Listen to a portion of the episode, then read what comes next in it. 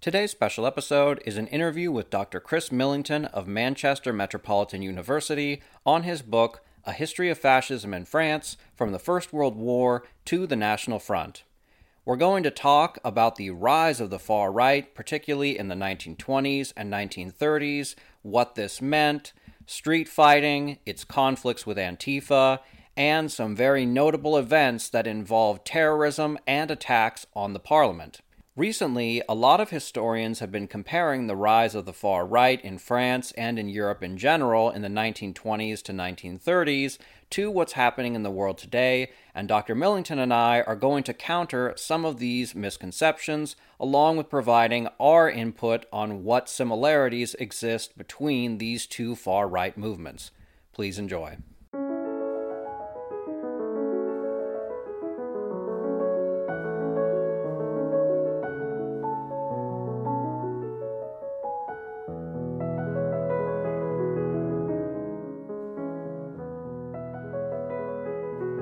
Thank you very much for coming back on the show, Dr. Millington. The book, A History of Fascism in France, From the First World War to the National Front, is, I say this about a lot of the books, maybe all of the books that I have on the, when I'm interviewing for the show, but this one is not only very well written, just like your last book that we talked about, but it's also, unfortunately, it seems to be very relevant.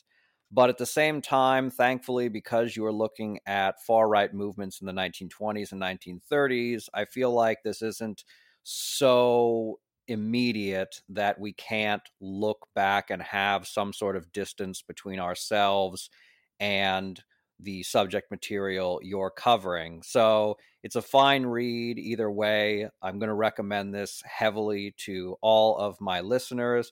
My first question, though, is before we jump into the far-right movements of the 1920s onward, we really have to define what we mean by far-right, extreme-right.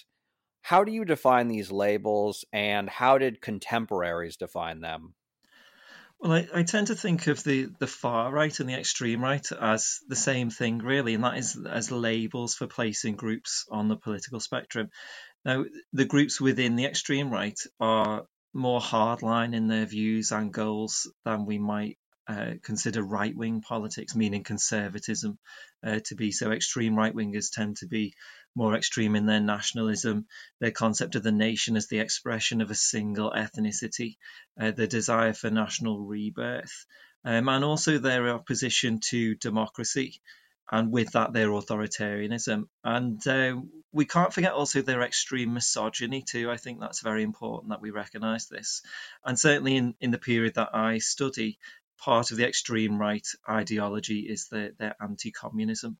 Now, the far or the extreme right often oppose the conservative right because extremists depict themselves as in opposition to the status quo.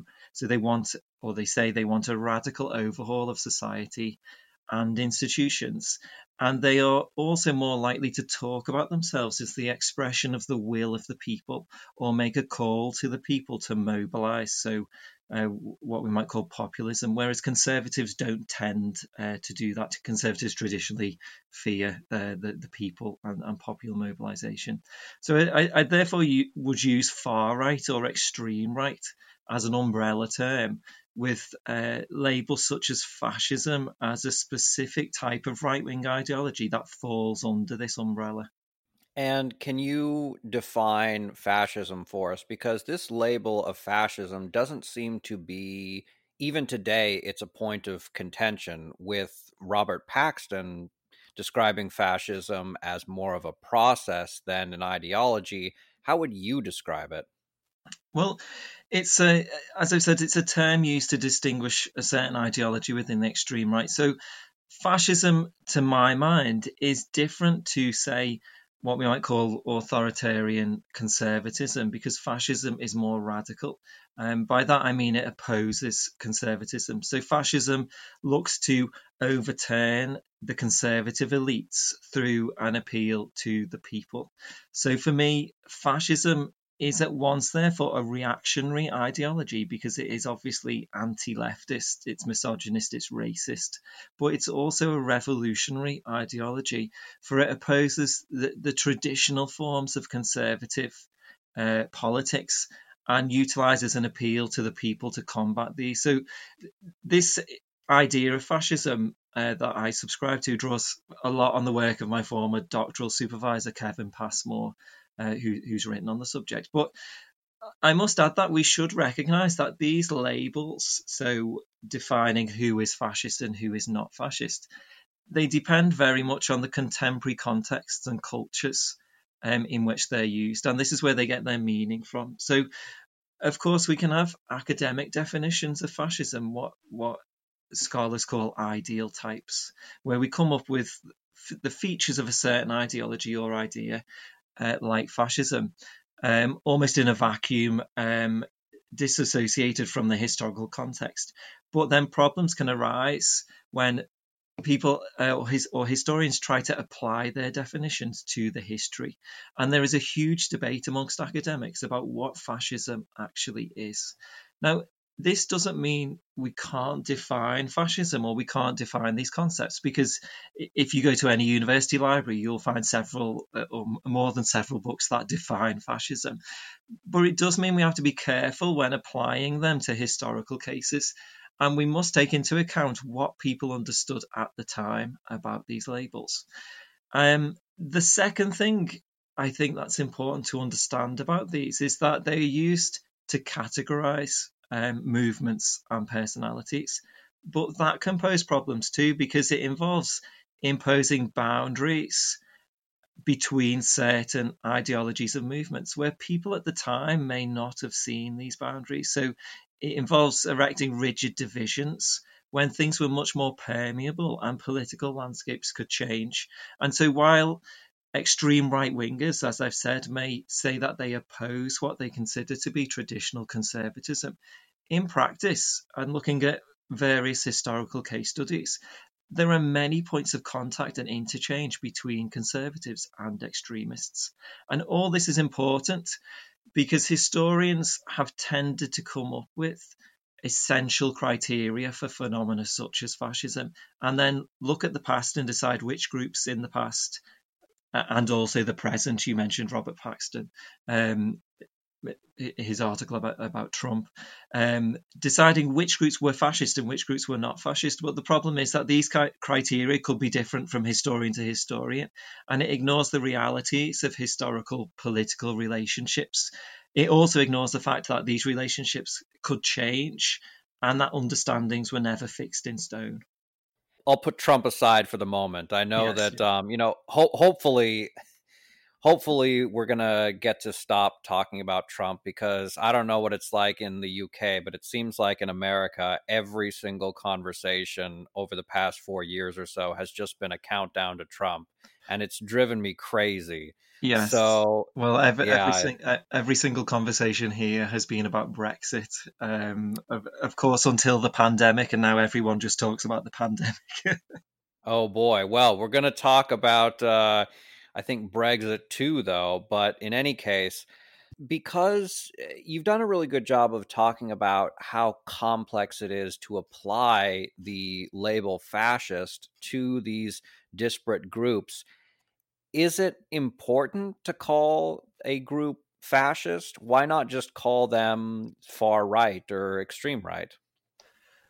On the one hand, I think that fascist is important as a label for flagging up perhaps the dangers that people see in a certain type of politics. So it might be useful for sounding the alarm bell about certain plans that a leader or a political party might have. I would say that that's fascism on the level of an insult, disconnected from its academic context. If we were to then actually apply academic concepts and definitions of fascism to these people or movements, then I think that, and as we've seen, historians have disagreed about who is fascist, who isn't fascist. It's then that we run into trouble, because historians and academics cannot agree on what fascism is. So I think it's useful for flagging up what might happen and what certain people might be planning to do, and also for drawing historical comparisons that can be used to scare people away from one's opponents. But usually this label fascism falls down when it comes under academic scrutiny. With all that groundwork set out, let's talk about the actual subjects of your book. What were the far-right groups that you looked at, and which ones would you define as fascist? Given what I've just said, I would hesitate to label any of them fascist. Of course, there were many similarities between their politics and those of Italian fascism and Nazism, but I look at how they define themselves and what they understood their own relation to fascism to be. So the main groups during the 1930s were the Jeunesse Patriote and the Faisceau. Now the first group I mentioned, the JP, this was a league that is an extra parliamentary paramilitary formation that looked to overthrow the Democratic Republic and establish a right-wing dictatorship. Its leader was a very successful businessman, Pierre Tétanger of the Tétanger Champagne Empire, and he was also a member of Parliament. Now, the JP posed themselves as anti-communist but not fascist. They said they were a force for order, and they deploy paramilitary street fighters, both against communists and also to protect conservative political meetings. There were, in fact, many ties between conservative politicians and the JP, because this was a time of left-wing government when the conservative right in the 1920s was looking to populist paramilitarism to challenge the left-wingers in power. Now, the other main group during the 1920s on the extreme right was called the Faisceau. This was founded by a man called Georges Valois, who was a former member of the Action Française, which is an old monarchist league. Now, the Faisceau did declare itself to be fascist, and it adopted what we might call a fascist style, such as uniforms and marching in the street. Now, Valois favoured the more revolutionary aspects of fascism and its preference for a corporatist economy. And he threatened to use his uniformed veteran stormtroopers against the Republic, threatening to topple the regime with violence and establish what he called a combatant state. So you see here then we have two main groups in the 1920s, one that says it is fascist, but it's a certain type of fascism, and the other, which to modern eyes would look fascist, but denied it was fascist at all. Now, the most significant political group of the 1930s, and not just in terms of its fascism, it actually became the largest political group in France, was called the Croix de Feu. And this became the Parti Social Français in 1936. Now, the Croix de Feu was founded in the late 1920s as a veterans association. It became a paramilitary league in the early 1930s under the leadership of Lieutenant Colonel François de la Rocque. Now, the group went from strength to strength thanks to La Rocque's adept use of propaganda. Notably, he liked mass rallies. He also exercised judiciously political violence, but he had quite an ambiguous relationship to political violence, in that he denied that he used it as a strategy. And the group also admitted many young people and women. And so by 1936, the Croix de Feu has about 500,000 members. And it's at this time, in June 1936, that the left-wing Popular Front government bans the paramilitary leagues, and with it the Croix de Feu. And the Croix de Feu transforms into a political party, the PSF, which is ostensibly a Republican party, but one which resembled the Croix de Feu quite closely.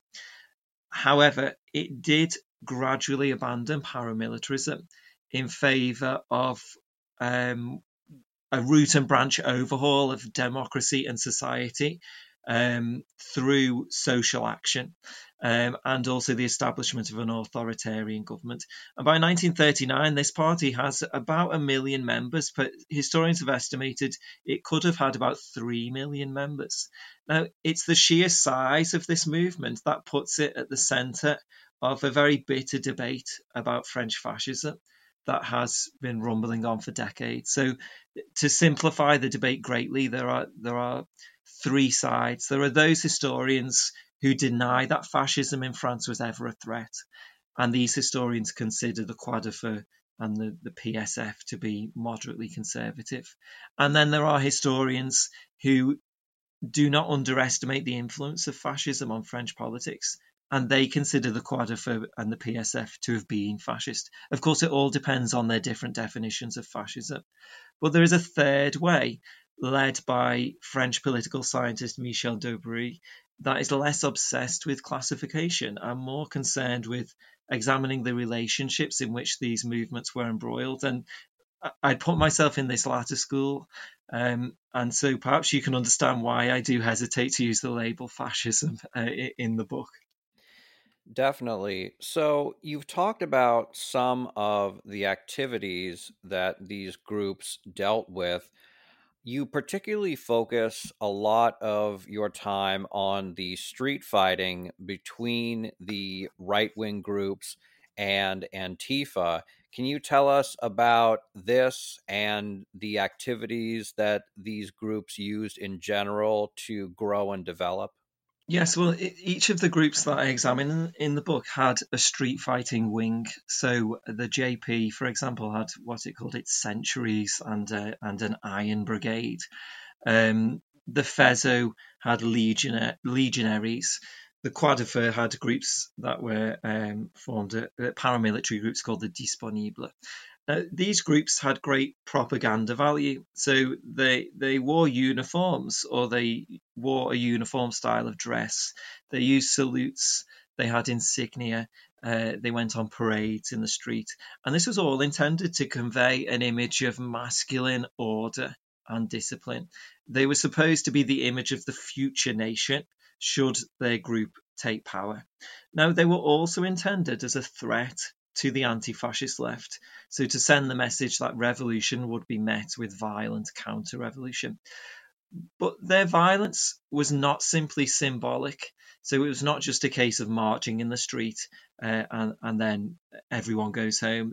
Right-wing thugs often fought with left-wing opponents in the streets and meeting halls of France, and deaths did occur, although they were infrequent. In the wake of violence, right-wingers, but also we have to say their left-wing enemies, always claimed that the fault for the violence lay with the other side. It was, however, particularly important for the right to deny that they had started the fighting, as they were meant to be the guardians of order. It was the left, they claimed, that loved disorder and anarchy.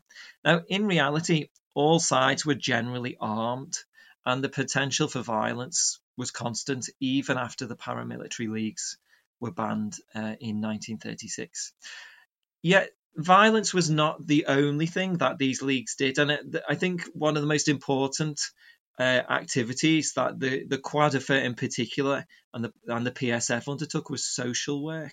Now, this is a hugely important subject, and it's been best addressed by Caroline Campbell's book, which is called Political Belief in France. And she writes that during the mid-1930s, the Croix de Feu PSF moved away from paramilitarism, and it used women to spread propaganda through social work. So on the surface, this social work looked quite harmless. So soup kitchens and charity sales all benefited the poor in working class areas. Yet it was through this social work that women were able to propagandize about Lieutenant Colonel de la Rocque and the party in left-wing areas that men could not enter without the threat of violence. So in combination with this propaganda, the social work also discriminated against minorities. So it was for white French. And so it was therefore a very effective means to begin transforming France from the ground upwards. So you talked a little bit about the far left response, in this case, the Antifa brigade, in this case, the Antifa brigades and the street fighting. What was the response from the other groups involved, such as the centrist parties, conservatives, and the government itself? The centrist parties, which was essentially the Radical Party at this time in France, they actually formed a Popular Front coalition with the left, the socialists and the communists in 1935 against the threat of what they saw as homegrown fascism. So they formed this broad-based left-wing alliance or centre-left alliance, which wins the elections in June 1936. And this government bans the far-right leagues. So the centre disapproves of the violence and takes proactive steps to undo the threat of fascism in France. The Conservatives, we see, as in most periods, a certain amount of collaboration between Conservatives and extremists, especially when the threat from the left was considered to be greatest, or when Conservatives believed they could gain something for themselves from such collaboration. So the Quadrifur and the PSF, for example, had a number of prominent right-wing personalities and members of parliament in its ranks. It was strong, too, in traditionally conservative areas of France. Now, of course, we can't say that these people who supported the Quadrifur were fascists, nor can we say that they were conservatives. The important thing is that there was common ground between the so-called moderates and the so-called extremists, and each derived legitimacy from their association with the other. And I would argue that this legitimacy or this legitimising action from Conservatives benefits the extreme right more, because it gradually chips away at democratic legitimacy in France. And the Quadrifur profits from this hugely in recruiting traditionally Conservative members to its project, which is actually to destroy the Third Republic. So let's talk about one of the most exciting and consequential events during this period, which is the 6 February 1934 demonstration, an event which many in the Anglosphere don't know much about, but has recently been talked about a lot due to its parallels with the 6 January 2021 attack on the U.S. Capitol by a far-right insurrectionary mob. What was the crisis of 6 February 1934? Yes, I've certainly seen some references to February 1934 on social media and the online press, admittedly from French historians. But it did catch my eye because I've worked on this quite in depth over the years. Now, the crisis of February 1934 actually began in December 1933 when there was a corruption scandal that engulfed the centre-left government. This government had been elected the previous year. The scandal involved a man known as Alexandre Stavisky, who was a Ukrainian immigrant. And this scandal centred on his latest dodgy financial scheme. So he's essentially a con man. But the press also picked up on the fact that he had continually escaped from justice, thanks probably to his links to leading politicians in the governing Radical Party. Now, in particular, the press of the Action Française League noticed in December 1933 his latest con trick and his links to the government, but also his Jewish heritage. The Action Française was extremely anti-Semitic, and it used this in the Stavisky scandal to accuse the Third Republic of being rotten throughout and in the hands of foreign Jews. Now, the sense of crisis escalated after Stavisky was found dead in January. He'd gone on the run, he'd been tracked down by police, and he'd apparently committed suicide. But the extreme right and then some conservative newspapers alleged that he had been murdered by the government to prevent him from divulging his secrets. And so a campaign against what was called the Republic of Assassins moved from the press to the street, and there were a number of violent clashes between activists and police in Paris throughout January.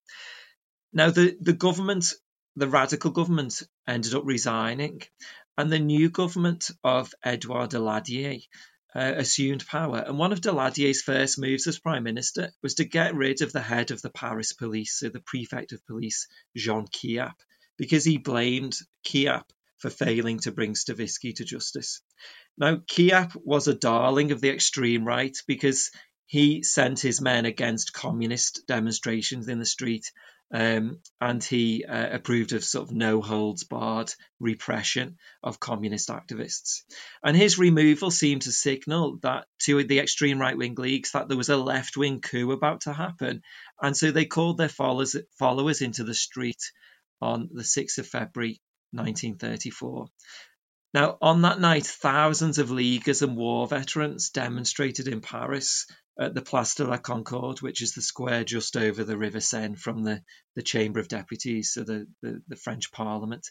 The marchers fought with police as they tried to get over the bridge to the Chamber, and the police eventually opened fire and killed over a dozen people.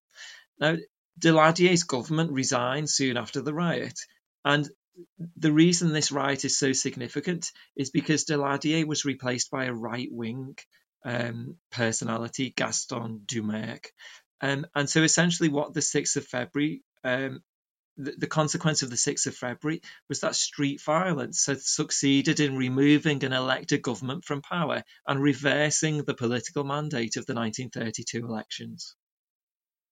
So I think this ties into my next question about the impact that this event had, but it seems like the impact went beyond just reversing the election, that it actually had a pronounced significance on later developments in the far right. Can you dive into that a little bit? Yes, the impact, as you say, of the 6th of February 1934 was far-reaching. Essentially, it saw politics polarize, with groups taking ever more to the street to put forward their visions of France. And so politics moved from the democratic debate in the chamber ever more to street violence. In terms of the extreme right, the size of the Quadrifur's membership grew hugely. Now, this seems a bit of a paradox because the Quadrifur had taken part in the 6th of February, but its role had been quite limited. So La Rocque had not even been present on the night, and he'd called off his men early in the evening. Yet he played up this supposedly moderate and disciplined response to attract conservatives. At the same time, he staged massive rallies involving thousands of motor vehicles. In one instance, 16,000 motor vehicles were mobilised to travel to a particular mass rally. And this sent the message that he was the most sure defence against the threat from the left. And if we add to this a reinvigorated appeal to women and an expansion into social work, what we see after February 1934 is the flourishing of a mass extreme right-wing movement in the context of a parliamentary democracy. Yet The 6th of February resonated too even after the end of the Third Republic, after the defeat of France in 1940. So some on the extreme right considered the 6th of February 1934 to be the moment that first heralded the coming of the Vichy regime in 1940. Now, the history of France after 1934 was, of course, much more complicated, but this belief nevertheless showed the place that the 6th of February assumed in the mythology of the extreme right and how it was used as a mobilizing myth by an array of groups. So you have a truly incredible section of the book that deals with the Organisation Secrète d'Action Révolutionnaire Nationale, otherwise known as OSARN. I had no idea this existed, but when I read it, it sounded like something straight out of an action thriller novel. Can you tell us all about OSARN? Yes, the OSARN, which was also known as the Cagoule or the Hood, it was a network of secret extreme right-wing groups, what we might understand today to be militia groups throughout France that were bent on the destruction of the Third Republic. So this group has been best explored by historians Gail K. Brunel and Annette Finley Crosswhite. Now, unlike groups like the Quadrifur and all these leagues I've talked about, the Cagoule was an underground movement that could be regarded as terrorist for the sheer amount of weapons it held, many of which were sourced from foreign fascist countries, and for its the plans it had for overthrowing the Republic. Now, its plan was quite Machiavellian. The first part of the plan was to stoke fears of an imminent communist revolution, and it did this through a number of attacks and murders, such as that on the attack of this September 11th, 1937, which was actually a double bombing of two French employers' groups in Paris. The reason they did this was because they thought, well, this attack on employers could easily be blamed on the communists. The second part of the plan was to convince some of France's top army leaders that a communist coup was in the offing, and the Ozan would then, with the help of the army, eliminate the communists in a preemptive strike.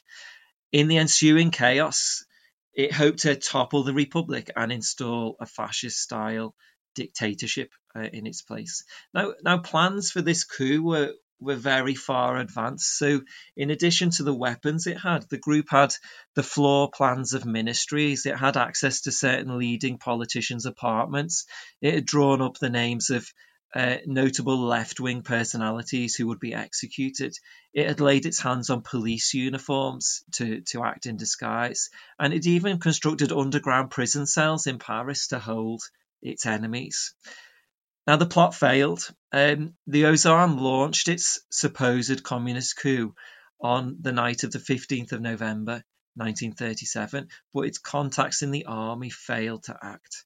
Now, it was at this time that the government and the police swung into action, and they had actually been watching the group for some time, and many of its leaders and militants were subsequently arrested, though few were actually prosecuted in the end. Now, I think it's interesting that you describe this story as quite fantastical because right-wingers at the time, and we have to admit later some historians, have dismissed the group as a collection of cranks and madmen sort of living out their own fantasies and posing little real threat to the Republic. But when we look at their plans and we look at the weapons that they had and the international contacts they had with Mussolini's regime in Italy and Franco's regime in Spain, in reality, it was a dangerous and violent terror group that was, in fact, the only group on the extreme right in interwar France to actually put its plan for the destruction of democracy into action, although it did eventually fail. For the ones who work hard to ensure their crew can always go the extra mile, and the ones who get in early so everyone can go home on time, there's Grainger, offering professional-grade supplies backed by product experts so you can quickly and easily find what you need. Plus, you can count on access to a committed team ready to go the extra mile for you. Call, click Grainger.com, or just stop by. Grainger, for the ones who get it done.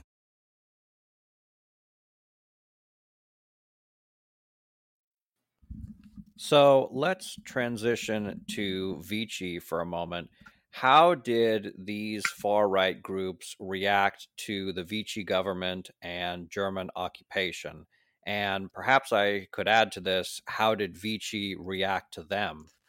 Well, the most significant groups on the extreme right still around by 1940 were the PSF, so La Rocque's supposed moderate political party, and also another party called the Parti Populaire Francais, which I'll explain in a second. Now, a good deal of Vichy's programme to renovate France, so what it called its national revolution, actually drew on themes common to the programme of the PSF. So there was an emphasis on authoritarianism, conservatism, anti-feminism, an ethnically homogenous vision of the nation. And this might explain why the PSF was essentially neutered by the Vichy regime. So PSF members were left to surmise that their programme had actually been implemented without them. Now, of course, many likely supported Vichy for this reason, but others doubtless supported resistance to Germany due to their extreme nationalism. La Rocque himself was not invited into government, and he was eventually arrested and imprisoned for his contacts with the resistance. and the Allies. Now, the fact that he is involved with the resistance has led some historians to read his past backwards and claim that he was always a moderate and always a Democrat. But I would argue that we can't dismiss his extremely anti-democratic and hardline stance that he took in the 1930s. Now, the PPF, which is the other party I mentioned, this was founded in 1936 by Jacques Doriot, who's actually a former communist. The program he had for the PPF was fiercely anti-communist, so he wanted to get revenge on the party that had expelled him in 1934. And he moved closer to the style of fascism seen in Italy as the 1930s came to an end. Especially, he was very anti-Semitic. Now, during the occupation, the PPF vied for both the support of the Vichy regime and the support of the occupier. Its members took part in operations against the resistance. They also helped to round up Jews for deportation, and Doriot even fought on the Eastern Front for the French Legion of Volunteers against Bolshevism. But Vichy and the Germans both did quite a good job of ensuring that fascist groups like the PPF remained relatively powerless during the occupation of France. So your book goes beyond just Vichy. You talk about the far right up until 2017. You mention how after World War II, the far right was extremely unpopular for obvious reasons, and it really didn't come back in a large way until Le Front National was formed in 1972, although you do note that there were precursors to this. How did the far right make a comeback? Well, you're absolutely right that the far right was extremely unpopular after the Second World War, but we shouldn't dismiss the fact that there were many people who supported the Vichy regime who still held these views. There were people who were punished during the purge after the Second World War who were later amnestied and could return back to a normal life. But the far right really begins its comeback in the 1970s, and two factors are central to help us understand the revival of the far right in the 1970s, though we should add its real electoral breakthrough came during the 1980s. Now, firstly, there was a concerted effort to develop an intellectual counterculture on the far right in the context of the emergence of what's called the new right in politics. And so to this end, a range of political, social, economic and cultural subjects came under scrutiny in the reviews and journals of the new right, and many of which had been previously unaddressed by right-wing thinkers. And so the aim was to penetrate mainstream political thinking with new ideas and prepare the ground for future electoral conquest. Now, the second main reason we see this revival of the far right is that is due to the work of a group called Ordre Nouveau, which comprised the most influential political activists on the extreme right. And this group decides that a change of tactic is necessary. So it targets not street fighting or violence anymore, but a breakthrough into mainstream politics via political engagement with the institutions and the conservative parties of the Fifth Republic. So this strategy retained the goal of destroying the democratic regime, but this would be accomplished from within the system itself. And Ordre Nouveau's plan took shape when, in October 1972, the Front National was established with Jean-Marie Le Pen as its president. Now, I mentioned that the real breakthrough only came in the 1980s, and this was in the Parisian municipal elections in 1983, when Le Pen stood as a candidate in the 20th arrondissement of Paris, which was a working-class district, but with a significant immigrant community. And what he did was he exploited local fears of unemployment and hostility to foreign so-called job stealers, while posing as a man of the people, so a man from the people, unafraid to, as he said out loud what people were really thinking inside. And it's from that moment on that his appeal as the voice of the ordinary French grew, and the party succeeded in making immigration a central issue of French politics. Now that we've talked about the main parts of your book, I wanted to talk a little bit about contemporary events. First, using history as a way of illuminating and learning from the past, which is what we should use history for, but also as a way of countering certain misconceptions, because just as you and I have watched a lot of comparisons being made to what was happening in France during the 1920s and 30s, particularly the 6th February 1934 event, and comparisons in general to the fascist movements of the 1920s and 30s. You and I have talked before this interview about how there was a lot of disinformation or misconceptions as well. So hopefully we can dismiss some of those. And let's start with the article written by Robert Paxton, the legendary historian who wrote about Vichy France. Recently, he wrote an article in Newsweek comparing the 6 January 2021 attack on the U.S. Capitol by President Donald Trump's insurrectionists to the 6 February 1934 demonstrations against the French Parliament. And he also said that the event made him consider Trump an outright fascist, not just someone who was on the far right in general. Do you see similarities between the two events, and what did you think about Paxton's article? Well, I agree with the fact that you said that studying history is so important to the present, partly because we can use historical examples to perhaps illuminate the present, but it encourages a critical mind and a mind that doesn't accept things at face value. And one of these, or one of the things that history encourages you to do, is to delve deeper into events. Question what people say about these events and perhaps why they say these things.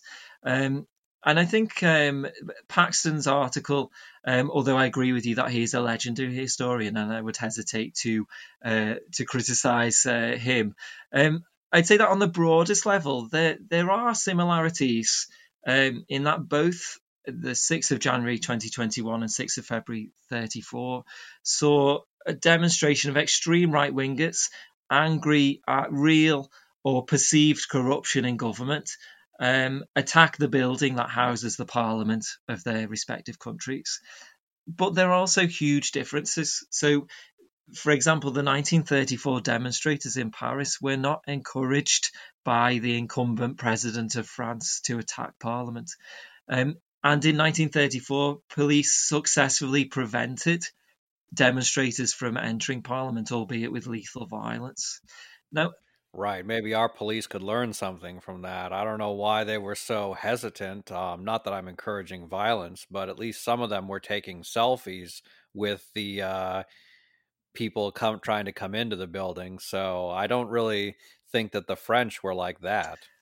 No, the French police were actually very scared of the rioters, and they were there in heavy numbers, blocking the bridge over the Seine to defend the seat of French democracy.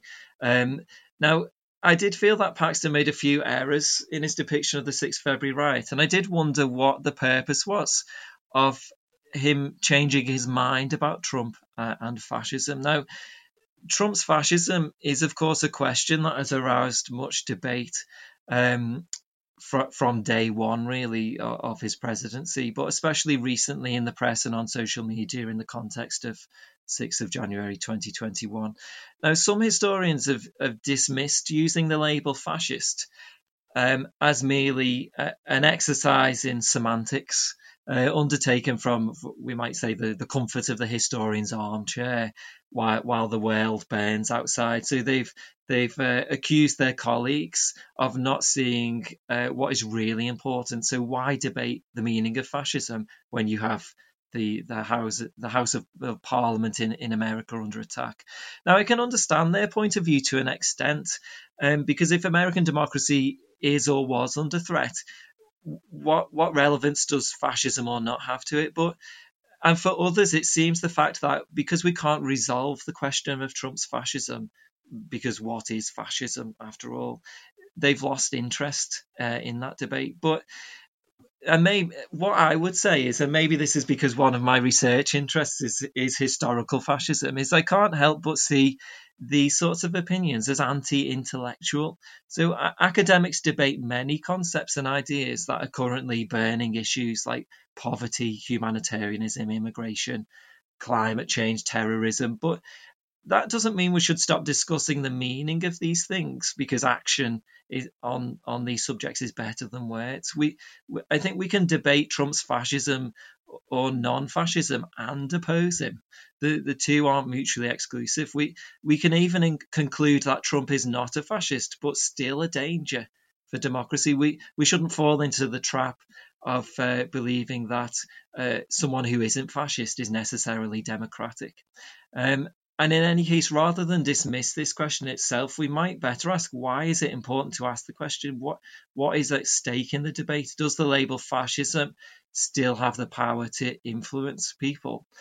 For me, the significance of the comparison between the violence in Washington and the violence of February 1934 lay in the potential consequences.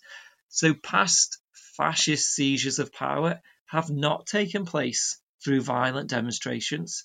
Fascists tend to enter government upon the invitation of the elite and thanks to the work of their allies within the system. So the rioters of February 34 failed to achieve their goal, largely because they had no representation in Parliament. And remember that Hitler and Mussolini combined street politics with electoral participation, whereas the French leagues did not. And so this suggested to me that the violence of the 6th of January 2021 was not the most important aspect of that crisis. The most important aspect of it was, how would Trump's parliamentary allies respond? And that was more important than the actions of the rioters, however shocking these actions were when we watched them on the news.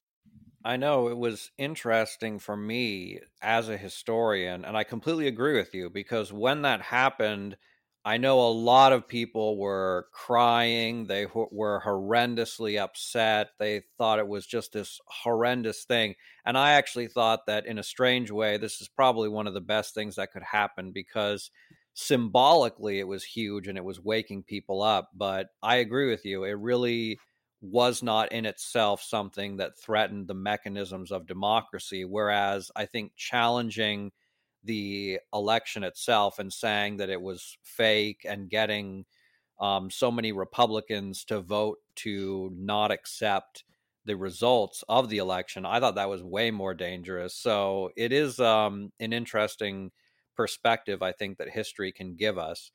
So moving forward just a little bit, let's talk about some of the similarities and differences between the 1920s, 1930s, and what is happening today. And here we can talk about, since we brought up the United States, we could talk about the US, France, or if you'd like to throw in Britain. I don't think Britain has had quite a similar level of the far right, although perhaps you'd like to correct me on that. But in any case, one notable similarity I find is between the street fighting between the far right and Antifa, which has made a huge comeback in the United States. And I don't want to say street fighting is regular, but it is not too uncommon in major cities now, like Portland, which is pretty close to where I live, in the Bay Area, around San Francisco. How do you think this compares to the period that you studied? Well, firstly, just to respond to your comment about Britain, the extreme right in Britain does seem to be have less of a presence in the street. We have groups such as those called the English Defence League, who now and again stage noisy, not very well attended protests. However, we shouldn't really underestimate the threat from them, because several years ago, a member of Parliament a member of the Labour Party, so the left-wing party, was actually shot dead in the street by an extreme right-wing activist. So we don't necessarily have perhaps the regular presence of the extreme right in the street, but we do have still our own experience with their extreme right-wing fanatics and their violence. Now, there do seem to be similarities, but firstly, I'd like to address the differences. So street fighting in interwar Europe was far more widespread and deadly than in the US today, for example. So hundreds of people died in Italy and Germany.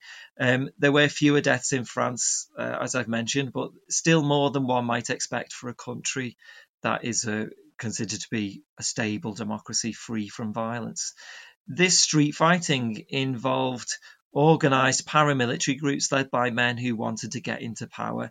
It was therefore an organised propaganda strategy based heavily on the imagery of the First World War, connected to a political movement. Now, my impression is that although Donald Trump may have encouraged or sympathised with right-wing violent groups, they remain separate entities, and I wouldn't necessarily say he directed or commanded them in the way that interwar extremist leaders did.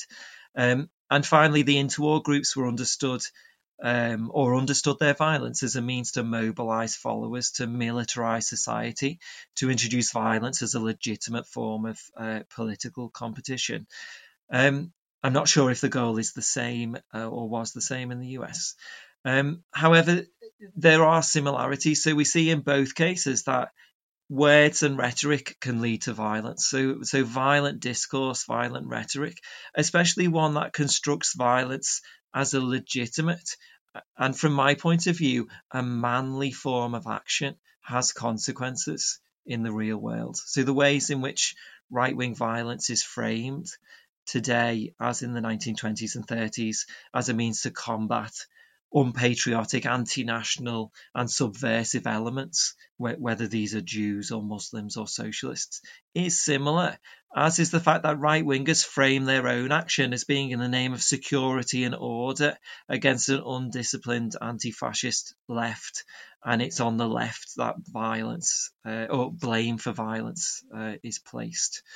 Now, I should add, however, that though all this creates the potential for violence, my research into political violence in interwar France shows that there wasn't actually a single recipe for the outbreak of violent incidents. So sometimes violence was planned. More often it broke out due to the unplanned interactions between activists on the ground in the heat of the moment.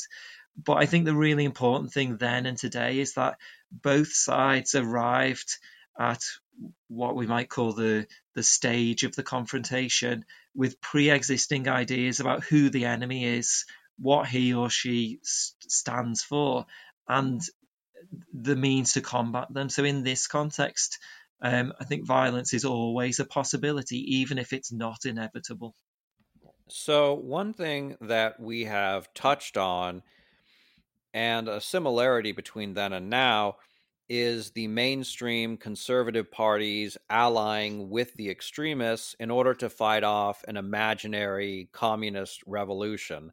This seems to be their justification, even though, as far as I can tell, the threat of communism seems pretty limited in the 1930s, and I think now it's virtually non-existent. There isn't a single person in the U.S. House of Representatives or Senate who has ascribed to Marxism, although it seems like they're all being accused of it. And likewise, I think we could pretty much say the same thing about what's happening in France and the United Kingdom, that they're also, the communist movement has pretty much died out, aside from a few diehards. Can you talk about the bogeyman of communism or the extreme left and how it's still a major rallying cry in conservative politics today?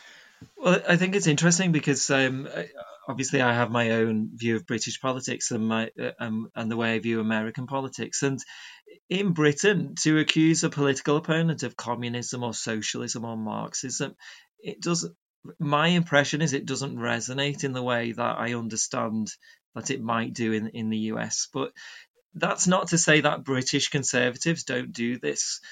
And so, for example, the former leader of the Labour Party, so Britain's main left-wing or social democratic party, the former leader Ed Miliband, he was called Red Ed in the Tory press for some of his economic policies, which would not necessarily I wouldn't necessarily describe as particularly socialist. His successor to the Labour Party leadership, Jeremy Corbyn, was accused more than Miliband of being a Marxist.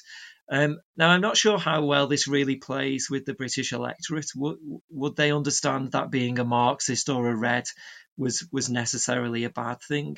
It seems like such an old-fashioned insult, a Cold War insult to throw at one's enemies.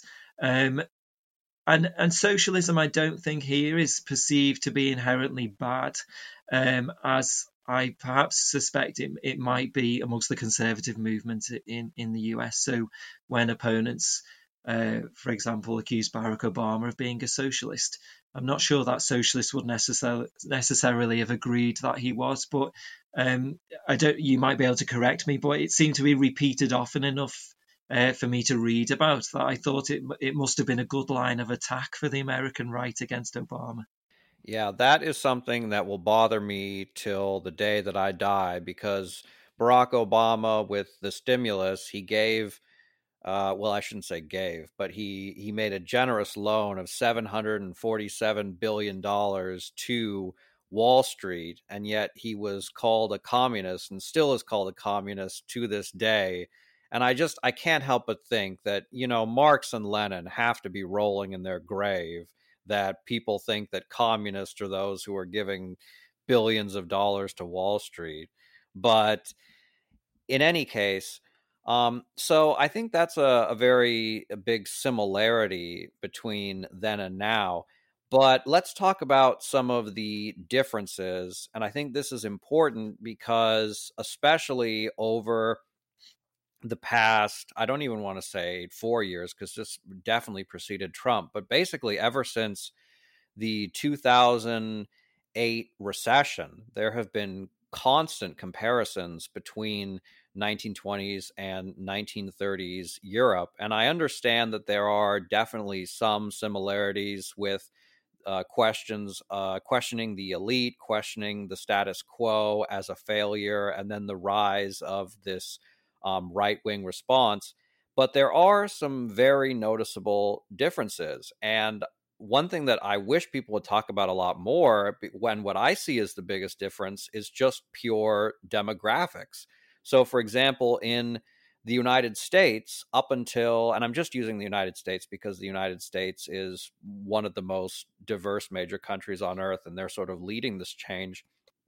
In the United States, up until 2012, every presidential candidate who won the white vote won the election. But in 2012, Republican candidate Mitt Romney won the white vote, but lost the election by 5 million votes to Barack Obama, who won the people of color vote by huge margins. And again, in this most recent election in 2020, Joe Biden lost the white vote, but won the election by 7 million votes. So as a comparison, in the 1930s, the far-right parties like the German Nazi Party and the Italian Fascist Party could be a mono-ethnic and mono-religious party and win major elections.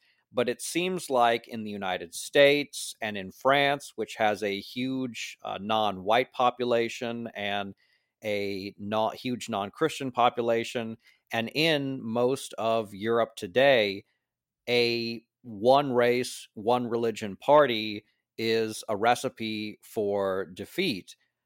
What do you think about this challenge to the far right? How are they adapting, and how can they run on a platform that multiculturalism is bad in what are essentially multicultural countries? I think the example of France during the 1930s, it provides some interesting comparisons, because France may not have been as ethnically diverse as it is today. But we should remember that there was, for example, a Jewish population of 300,000 in France by 1939.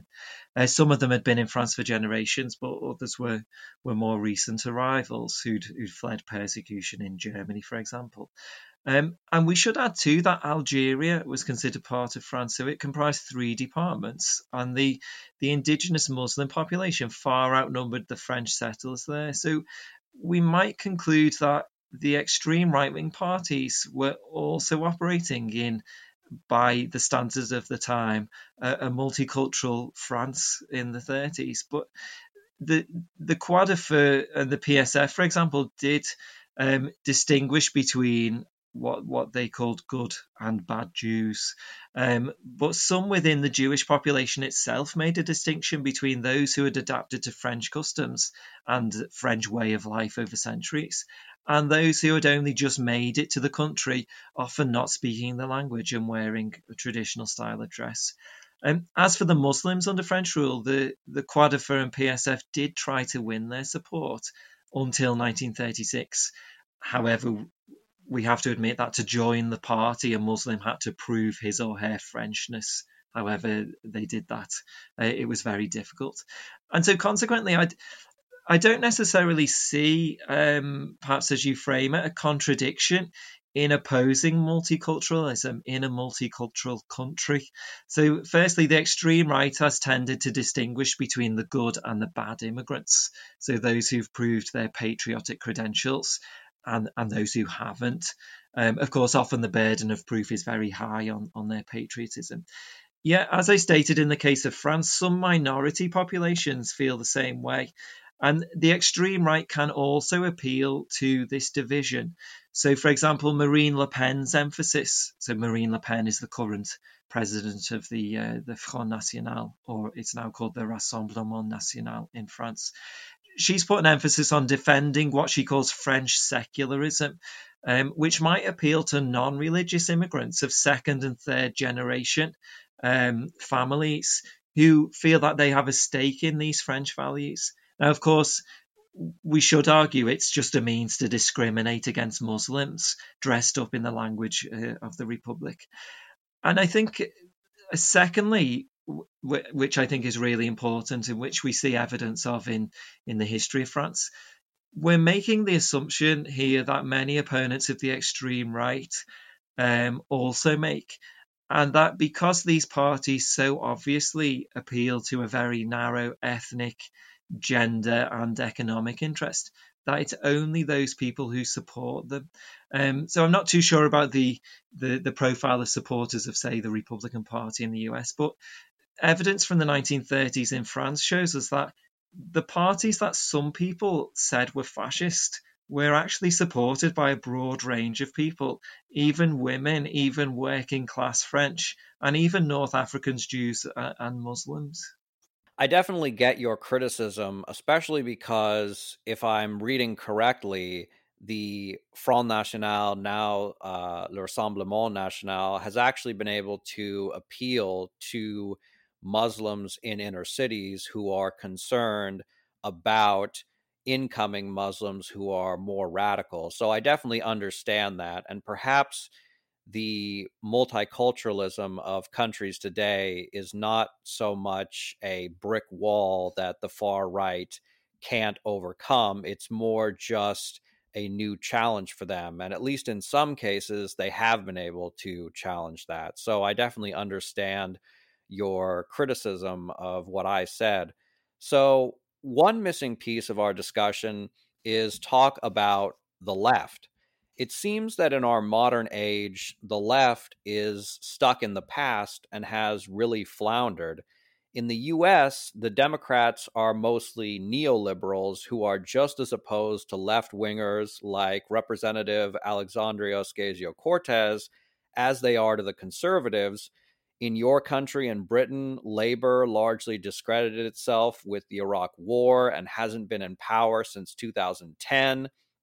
In France, socialist François Hollande was possibly the least popular president of the Fifth Republic, and the 2017 election was between a centrist and the far right. The left didn't even make it to the second round. Is there a left-wing response to the rising far right? Why haven't they evolved? And will it take some sort of unimaginable catastrophe for the left wing to actually develop into something that can credibly address the challenges of our times? Yes, well, it's very easy to be disillusioned if you are a left-winger at the seemingly inevitable and unstoppable march of the right in the West. In response, I'd say that I can only give my opinion here as a more or less educated citizen of the UK rather than someone who studied the political science of the subject. I agree that I wouldn't describe the Democrats as a left-wing party, and I wouldn't even say it's close to the Labour Party in Britain, which is itself not as far to the left as it once was. However, my overall impression is that both parties do seem to share a general concern for what we might call social justice and an opposition to social inequality, which seems to set them apart from the right. You're absolutely correct that the Iraq War did damage the Labour Party. However, the Labour Party did win the general election after the Iraq War in 2005, and it lost in 2010.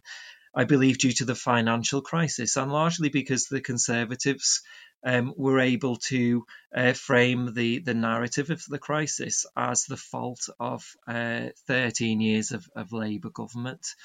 Now, since then, Labour has experimented with more left-wing policies, yet it's had little real hope of getting back into power, in part because these policies are framed again by the Conservatives as policies of a bygone age, policies of the 1970s, in which the trade unions held too much power and Britain supposedly ground to a halt.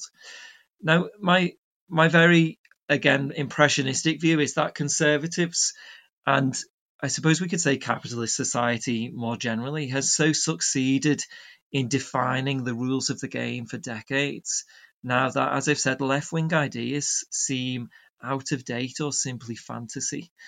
This is combined with the decline of, certainly in Britain, established left-wing constituencies upon whom these parties could always rely for support.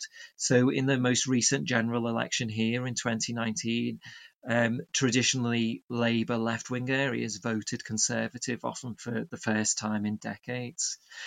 Now, left-wing parties, I think, have to compromise and move to the centre. That's how Labour got into government here in 1997. We might say working with the system in order to win as broad a support amongst the electorate as possible.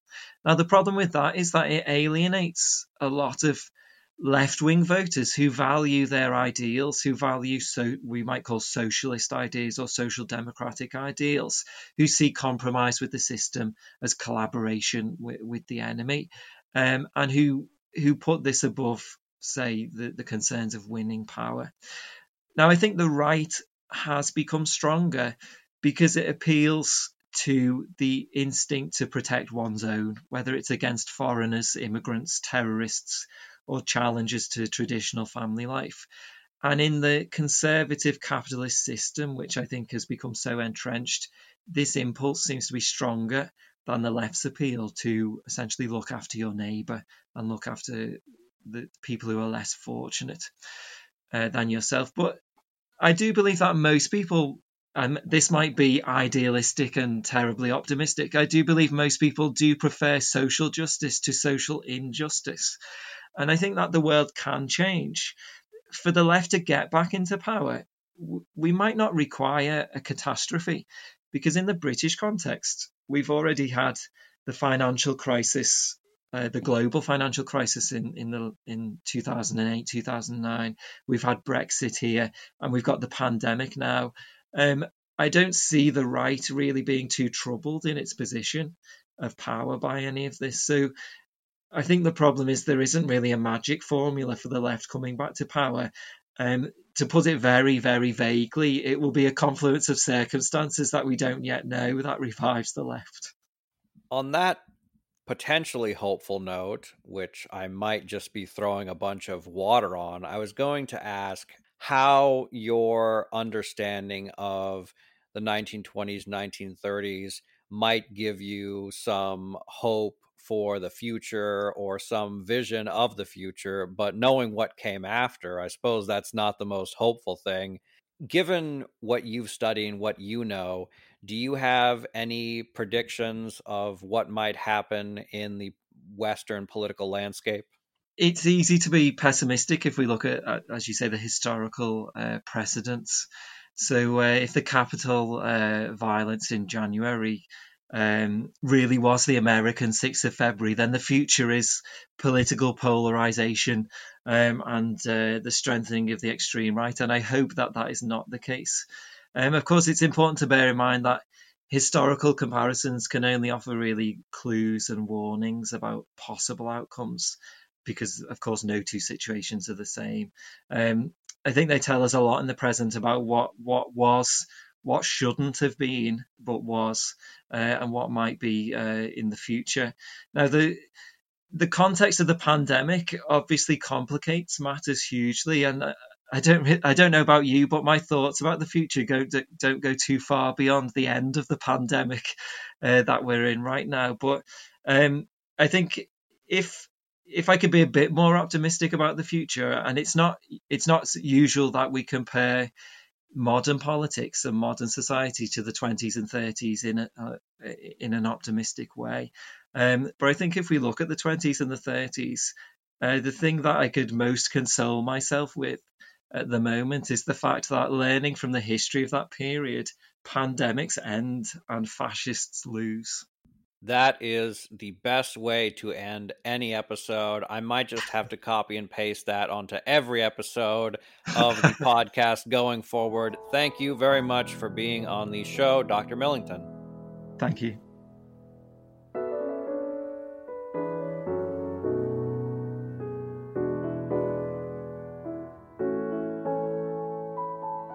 As always, donations keep the podcast going, so if you would like to make a one-time donation or become a patron, please consider doing so. Thank you very much for your continued support. Hello everyone. My name is Tom Kearns, and I host the Anglo-Saxon England podcast, where I cover the history and culture of England from the departure of the Romans in the 5th century to the Norman conquest in 1066. So far, we've surveyed the collapse of Roman rule in Britain, the migration of the Anglo-Saxons, and the history of Northumbria from its beginnings in the mists of legend to its destruction at the hands of Viking raiders in the 9th century. I hope you'll come and give it a go.